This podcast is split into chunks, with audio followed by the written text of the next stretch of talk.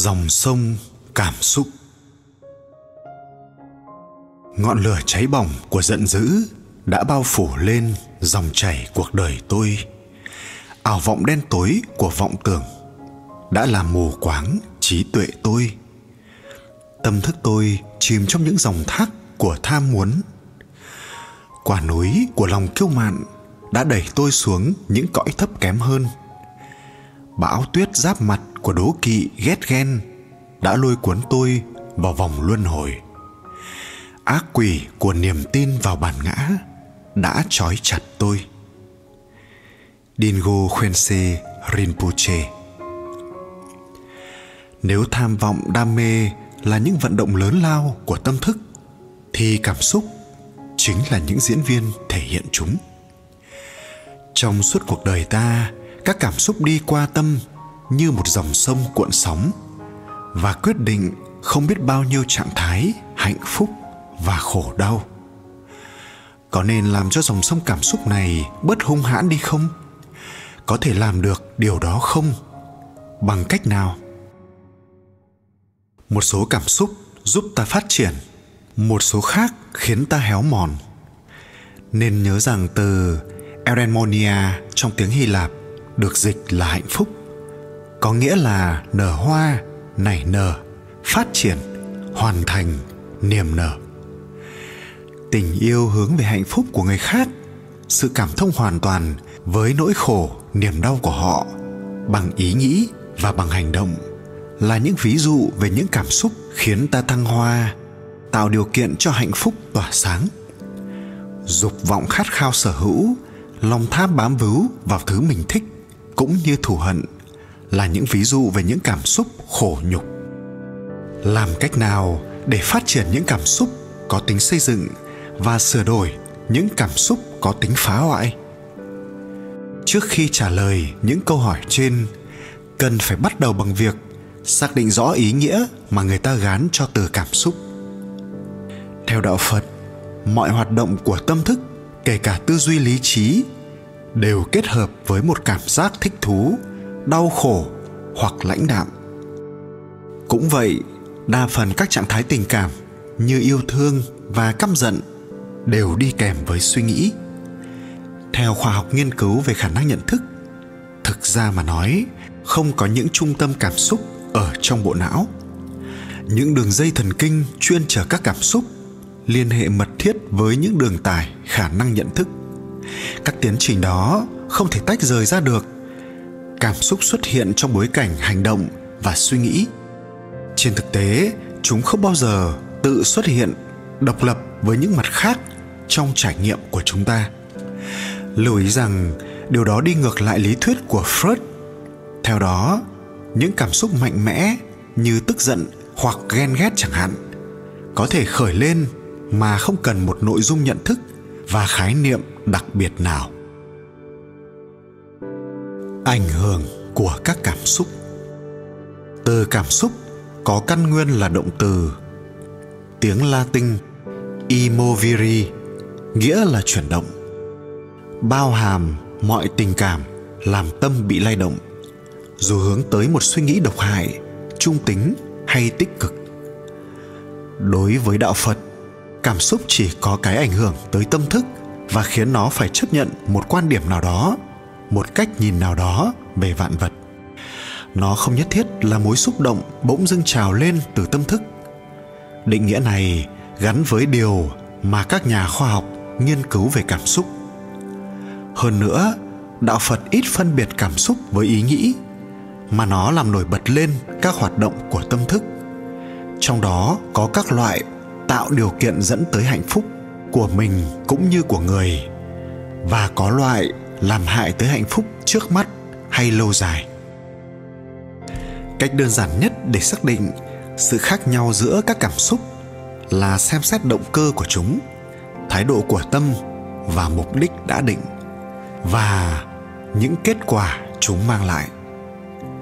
Theo đạo phật, nếu một cảm xúc có tác dụng củng cố tâm an lạc và hướng về tha nhân, thì nó là tích cực hoặc có tính xây dựng.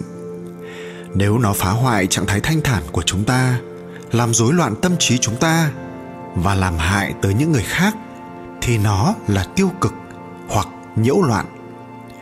Còn nếu xét về hiệu quả, thì tiêu chí duy nhất để đánh giá là lợi lạc hoặc đau khổ mà chúng ta gây ra qua hành động, lời nói và suy nghĩ của mình cho chính mình cũng như cho người khác.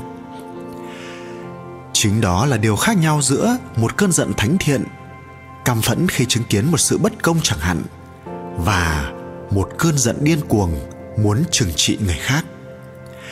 Cơn giận thánh thiện giải phóng các dân tộc khỏi ách nô lệ và thống trị, khích lệ chúng ta xuống đường và làm thay đổi thế giới. Mục đích của nó là chấm dứt bất công một cách nhanh nhất hoặc giúp con người ý thức được lỗi lầm của mình. Cơn giận thứ hai chỉ gây khổ đau mà thôi.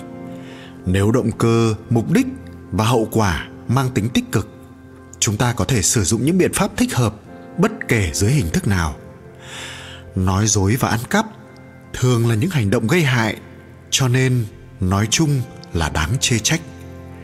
Song ta vẫn có thể nói dối để cứu sinh mạng một người đang bị kẻ giết người truy lùng, hoặc lấy cắp những thực phẩm dự trữ của một tên bạo chúa ích kỷ để tránh cho cả một ngôi làng khỏi bị chết đói.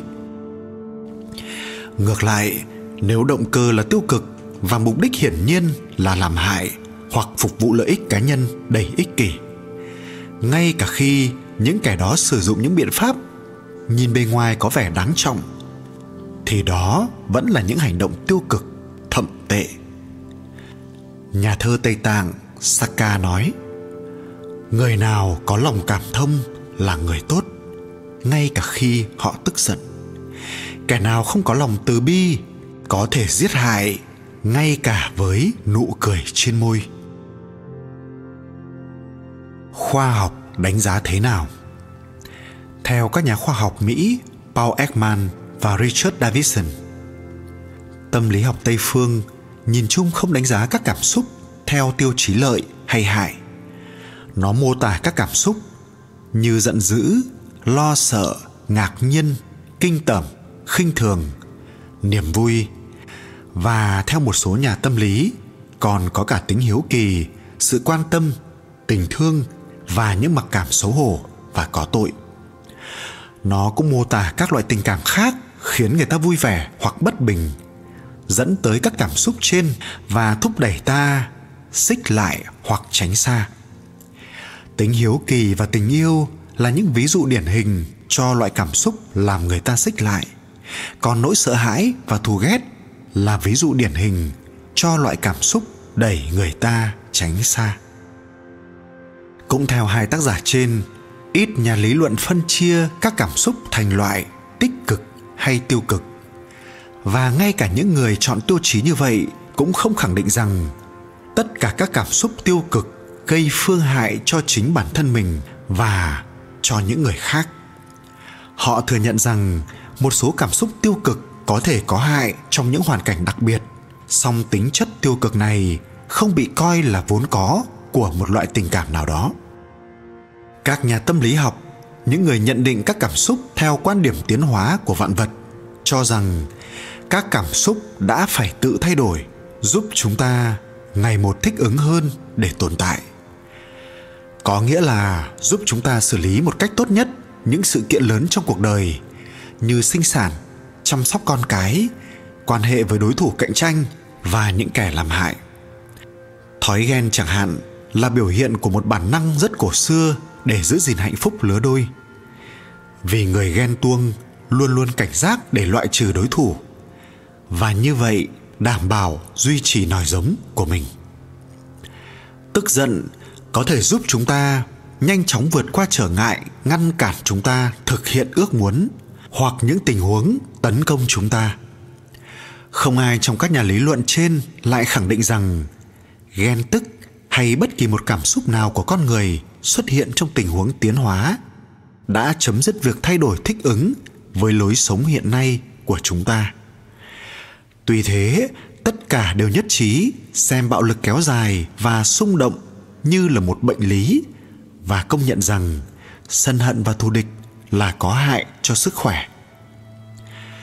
Nghiên cứu 255 sinh viên y khoa tham gia một thực nghiệm về nhân cách để đánh giá mức độ thù hận của họ cho thấy sau 25 năm sau, trong số những sinh viên có mức độ thù hận cao nhất, tỷ lệ người mắc bệnh tim cao gấp 5 lần những người ít tức giận hơn. Các nhà khoa học nhận định rằng một giai đoạn cảm xúc có thể gây hại dựa vào hai yếu tố nổi bật. Thứ nhất, giai đoạn cảm xúc bị coi là rối loạn hoặc biến loạn khi đối tượng thể hiện một cảm xúc phù hợp nhưng với một cường độ không thích hợp nếu một đứa trẻ phạm lỗi cơn giận của cha mẹ nó có thể có giá trị giáo dục nhưng thái độ tức tối hoặc căm thù là hoàn toàn không thích hợp. Cũng vậy, đau khổ là trạng thái suy sụp phù hợp với hoàn cảnh, trong khi trầm cảm, bị coi là một căn bệnh, là trạng thái đau đớn, thái quá so với tình huống cụ thể. Thứ hai, giai đoạn cảm xúc có hại khi đối tượng thể hiện cảm xúc không phù hợp với tình huống cụ thể. Nếu một em bé ra hiệu trêu người bạn bạn chỉ nên cười, chứ đừng bực bội và tức giận. Như vậy, chúng ta cùng đồng tình với triết gia aristotle khi ông nói, ai cũng có thể tức giận, điều đó thật dễ dàng. Song, tức giận đúng người, đúng mức đúng lúc. Vì một lý do hợp lý và theo một cách thức phù hợp, thì không phải là dễ. Trong cả hai tình huống trên đối với các nhà tâm lý, mục đích không phải là từ bỏ hoàn toàn một cảm xúc, cũng không phải là vượt lên trên nó, mà là kiểm soát được kinh nghiệm và cách thức mà nó thể hiện ra hành động. Thái độ thù địch chẳng hạn, phải được kiểm soát thế nào để vô hiệu hóa hiệu quả một cá thể gây hại? Và không vì thế mà để cho bạo lực vô độ và dã man tự do hoành hành trong bất kể tình huống nào theo đạo phật, thù địch bao giờ cũng xấu, bởi vì nó gây ra và kéo dài hận thù. Hoàn toàn có thể hành động cứng rắn và kiên quyết để vô hiệu hóa một đối tượng nguy hiểm, mà trong lòng không cảm thấy một chút dấu vết nào của lòng hận thù. Một hôm, có người hỏi đức đạt lai lạt ma cách xử sự tốt nhất khi một kẻ xấu đột nhập vào trong phòng và dùng súng lục uy hiếp mọi người trong phòng đó ngài trả lời bằng một giọng nửa đùa, nửa thật. Tôi sẽ bắn vào chân hắn để vô hiệu hóa, rồi đi tới xoa đầu hắn và chăm sóc cho hắn. Ngài thừa biết rằng thực tế không phải lúc nào cũng đơn giản như vậy, nhưng ngài mong muốn làm cho mọi người hiểu rằng một hành động kiên quyết là đủ. Nếu thêm vào đó lòng hận thù thì không những không cần thiết mà còn tai hại nữa. Ekman và Davidson kết luận, thay vì tập trung tư tưởng để ý thức mạnh mẽ được trạng thái bên trong của chúng ta như đạo phật vẫn làm, ngành tâm lý học lại chú trọng vào việc đánh giá lại các hoàn cảnh bên ngoài hoặc vào việc kiểm soát và chế ngự các biểu hiện cảm xúc trong ứng xử. Về phần mình, ngành tâm thần học cố gắng làm cho bệnh nhân nhận thức được động cơ và sự kiện đã xảy ra những định kiến cố hữu và những bế tắc dẫn tới khổ đau do chứng loạn thần kinh chức năng gây ra, khiến họ không hoạt động được bình thường trong thế giới này. Quan điểm của đạo phật thì khác. Chúng ta chú trọng vào việc ý thức cao độ, những suy nghĩ tức thì khởi lên. Điều đó giúp ta nhận diện được cơn giận khi nó xuất hiện và làm nó tan biến ngay sau đó. Hệt như một hình vừa được phác họa trên mặt hồ tan đi ngay trong nước. Suy nghĩ sau cùng diễn ra theo một tiến trình như vậy, rồi những suy nghĩ tiếp theo cũng thế. Vì vậy, cần làm việc với từng suy nghĩ một bằng cách phân tích cách thức nó khởi lên như thế nào và phát triển ra sao. Đồng thời, phải tập cách dần dần kiểm soát được chúng tốt hơn. Phương pháp này chủ yếu tập trung vào khoảnh khắc hiện tại một phần nào đó được sử dụng trong liệu pháp nhận thức được Aaron Beck phát triển tại phương Tây. Làm như vậy, chúng ta có thể dần dần chuyển hóa cách sống của mình. Hãy chăm sóc từng phút, các giờ tự nó sẽ chăm sóc cho nhau. Một người anh đầy trí tuệ đã nói như vậy với con trai mình. Vì vậy, đối với sức khỏe của tâm thức, điều quan trọng là chú ý tới cách thức mà các suy nghĩ khởi lên để tự biết giải phóng mình khỏi những ràng buộc của chúng. Chứ không phải mổ xẻ rồi phân tích cặn kẽ mọi góc độ của nó, giống như cách làm của ngành tâm thần. Hoặc phải tráng rồi xem cả một bộ phim không bao giờ dứt về lịch sử tâm lý của con người.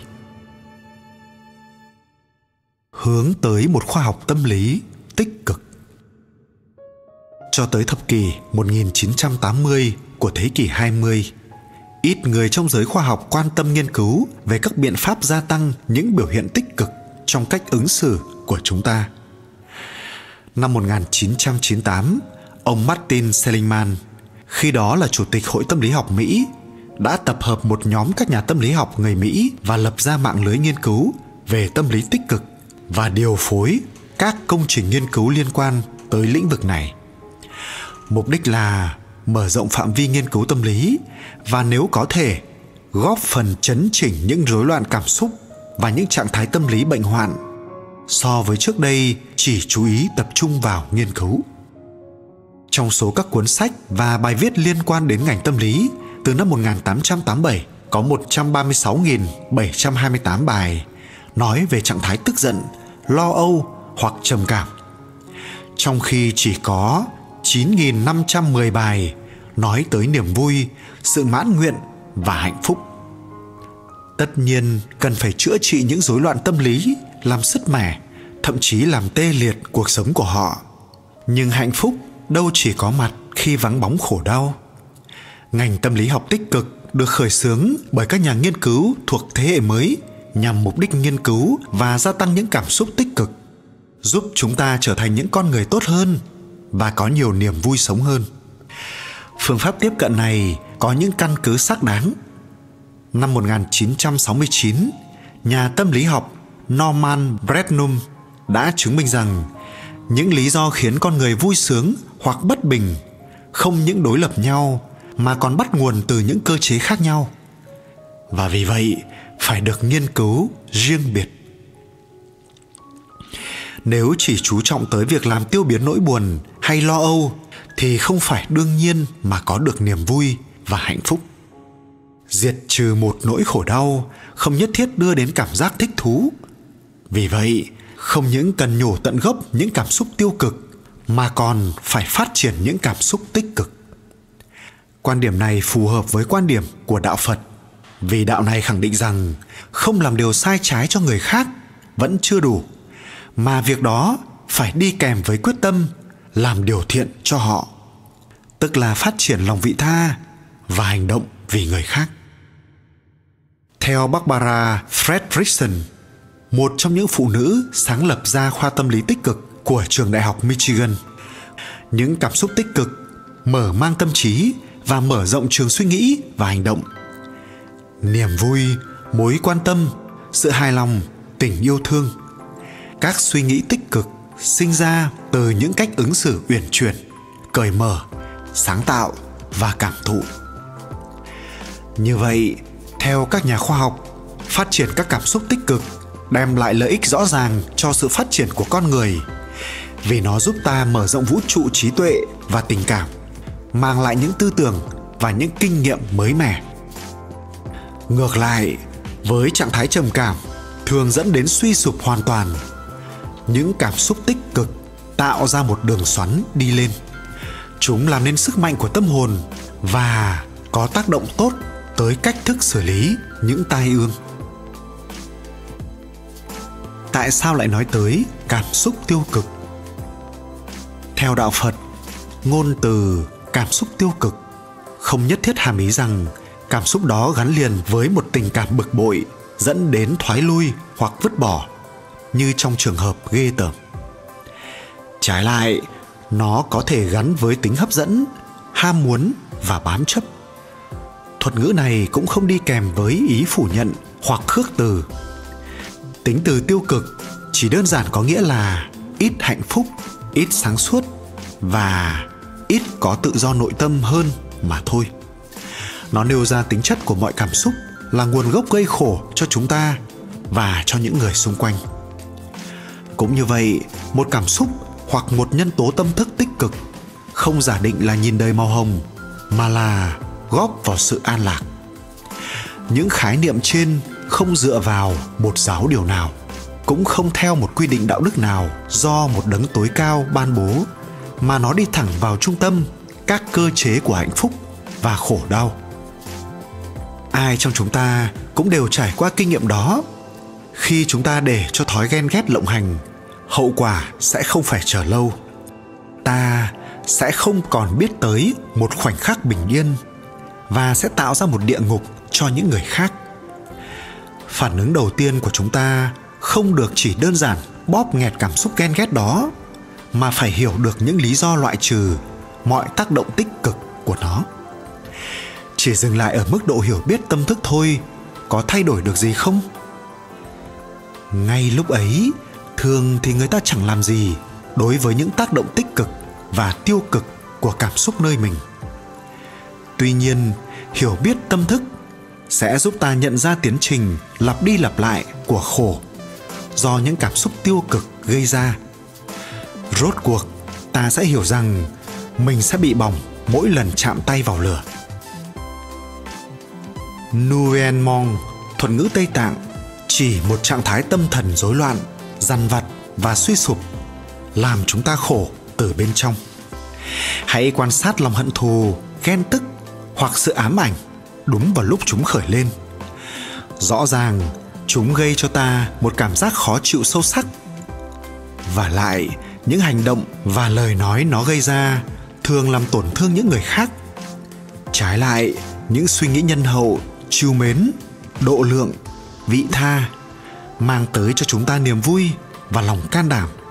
Mở mang đầu óc chúng ta và giải phóng nội tâm chúng ta. Chúng cũng khuyến khích chúng ta rộng lượng và vị tha. Hơn nữa, những cảm xúc gây rối loạn có khuynh hướng bóp méo cách nhìn của chúng ta về thực tại và không cho ta thấy được bản chất chân thật của nó. Chấp thủ thường lý tưởng hóa đối tượng của nó, còn thù hận lại nguyền rủa đối tượng đó những cảm xúc ấy khiến ta tưởng cái đẹp hay cái xấu là bản tính vốn có của con người và sự vật. Thực ra, ý thức đã xếp loại những cảm xúc đó là hấp dẫn hoặc đáng ghét. Sự lẫn lộn như vậy đã tạo ra những khoảng cách giữa bề ngoài của vạn vật với thực tại của chúng, làm rối loạn cách xét đoán, dẫn tới cách thức suy nghĩ và hành động như thể những tính chất kia về cơ bản không phụ thuộc vào cách nhìn của chúng ta. Trái lại, những cảm xúc và nhân tố tâm lý tích cực theo cách mà đạo phật chấp nhận khiến chúng ta minh mẫn hơn và lập luận đúng đắn hơn vì dựa trên cơ sở đánh giá thực tại đúng đắn hơn. Vì thế, tình yêu thương đồng loại, phản ánh trạng thái phụ thuộc mật thiết giữa con người với con người, giữa hạnh phúc của chúng ta với hạnh phúc của tha nhân trong khi chủ nghĩa vị ngã, tạo ra khoảng cách ngày càng xa giữa mình và người. Vậy điều căn bản là nhận diện được các loại hình hoạt động của tâm thức đưa tới an lạc. Hiểu theo nghĩa sâu kha và những loại hình hoạt động của tâm làm tăng trạng thái khó chịu, ngay cả khi chúng mang lại cho ta những giai đoạn vui thú ngắn ngủi. Muốn nhận diện được như vậy, đòi hỏi phải đánh giá một cách tinh tế bản chất của cảm xúc. Chẳng hạn, chúng ta sẽ cảm thấy khoái chí sau khi đưa ra một nhận xét thông minh nhưng ác ý. Thì sự khoái chí ấy bị coi là tiêu cực. Ngược lại, chúng ta có thể cảm thấy bất mãn, thậm chí buồn bã vì thấy không đủ khả năng làm vơi đi khổ đau. Thì cảm xúc buồn ấy không hề cản trở cuộc tìm kiếm hạnh phúc bởi vì nó động viên chúng ta, vun trồng lòng vị tha và hành động vì nó. Dù sao đi nữa, cách phân tích chắc chắn nhất vẫn là nội quán, nghĩa là quan sát nội tâm. Giai đoạn đầu tiên của quá trình phân tích này là nhận diện cách khởi lên của cảm xúc. Việc này đòi hỏi phải trau dồi sự chú tâm tới tiến trình hoạt động của tâm thức, đồng thời phải ý thức được việc phân biệt các cảm xúc có tính chất phá hoại, với cảm xúc tạo điều kiện cho hạnh phúc nảy nở. Phương pháp phân tích như vậy được lặp đi lặp lại nhiều lần là sự khởi đầu cần thiết để chuyển biến một trạng thái tâm thức rối loạn. Vì thế, đạo phật khuyên ta thực tập nhìn vào nội tâm, nội quán trong một thời gian dài và có kỷ luật chặt chẽ. Đó chính là tiến trình ổn định sự chú ý làm tăng khả năng sáng suốt, định và tuệ. Quan điểm này gắn với khái niệm chú ý liên tục và kiên quyết của william james, người sáng lập ra ngành tâm lý học hiện đại. William james cho rằng con người chỉ có khả năng phát triển và duy trì sự chú tâm kiên quyết ấy trong vài giây. Trong khi theo các thiền gia phật giáo, chúng ta có khả năng duy trì trạng thái này lâu hơn, một khi các suy nghĩ đã lắng xuống tâm đã rõ ràng và tập trung. Lúc đó, ta có khả năng xem xét một cách rất hiệu quả bản chất của các cảm xúc. Trước mắt, một số tiến trình của tâm thức như tham lam, thù hận và đố kỵ có thể có cùng một mục đích là đạt được những gì được coi là ham muốn và hấp dẫn. Chúng ta cũng nói tới lợi ích của giận dữ và ghen tuông khi chúng được dùng để bảo tồn nòi giống con người song về lâu dài, chúng có hại cho sự phát triển của chúng ta và của những người khác. Mỗi lần hung hăng và tức tối lại đẩy chúng ta tụt lùi trên con đường đi tìm kiếm sự bình yên và hạnh phúc. Khi dùng cách điều trị các cảm xúc, đạo phật chỉ có một mục đích duy nhất là giải phóng chúng ta khỏi những nguyên nhân cơ bản đưa tới khổ đau. Nó xuất phát từ nguyên tắc là một số sự kiện tâm thần có tính chất gây nhiễu loạn, bất kể chúng xuất hiện ở mức độ nào, trong hoàn cảnh nào. Có thể thấy rõ đặc điểm này trong ba tiến trình tâm thức bị coi là độc tố cơ bản của tâm.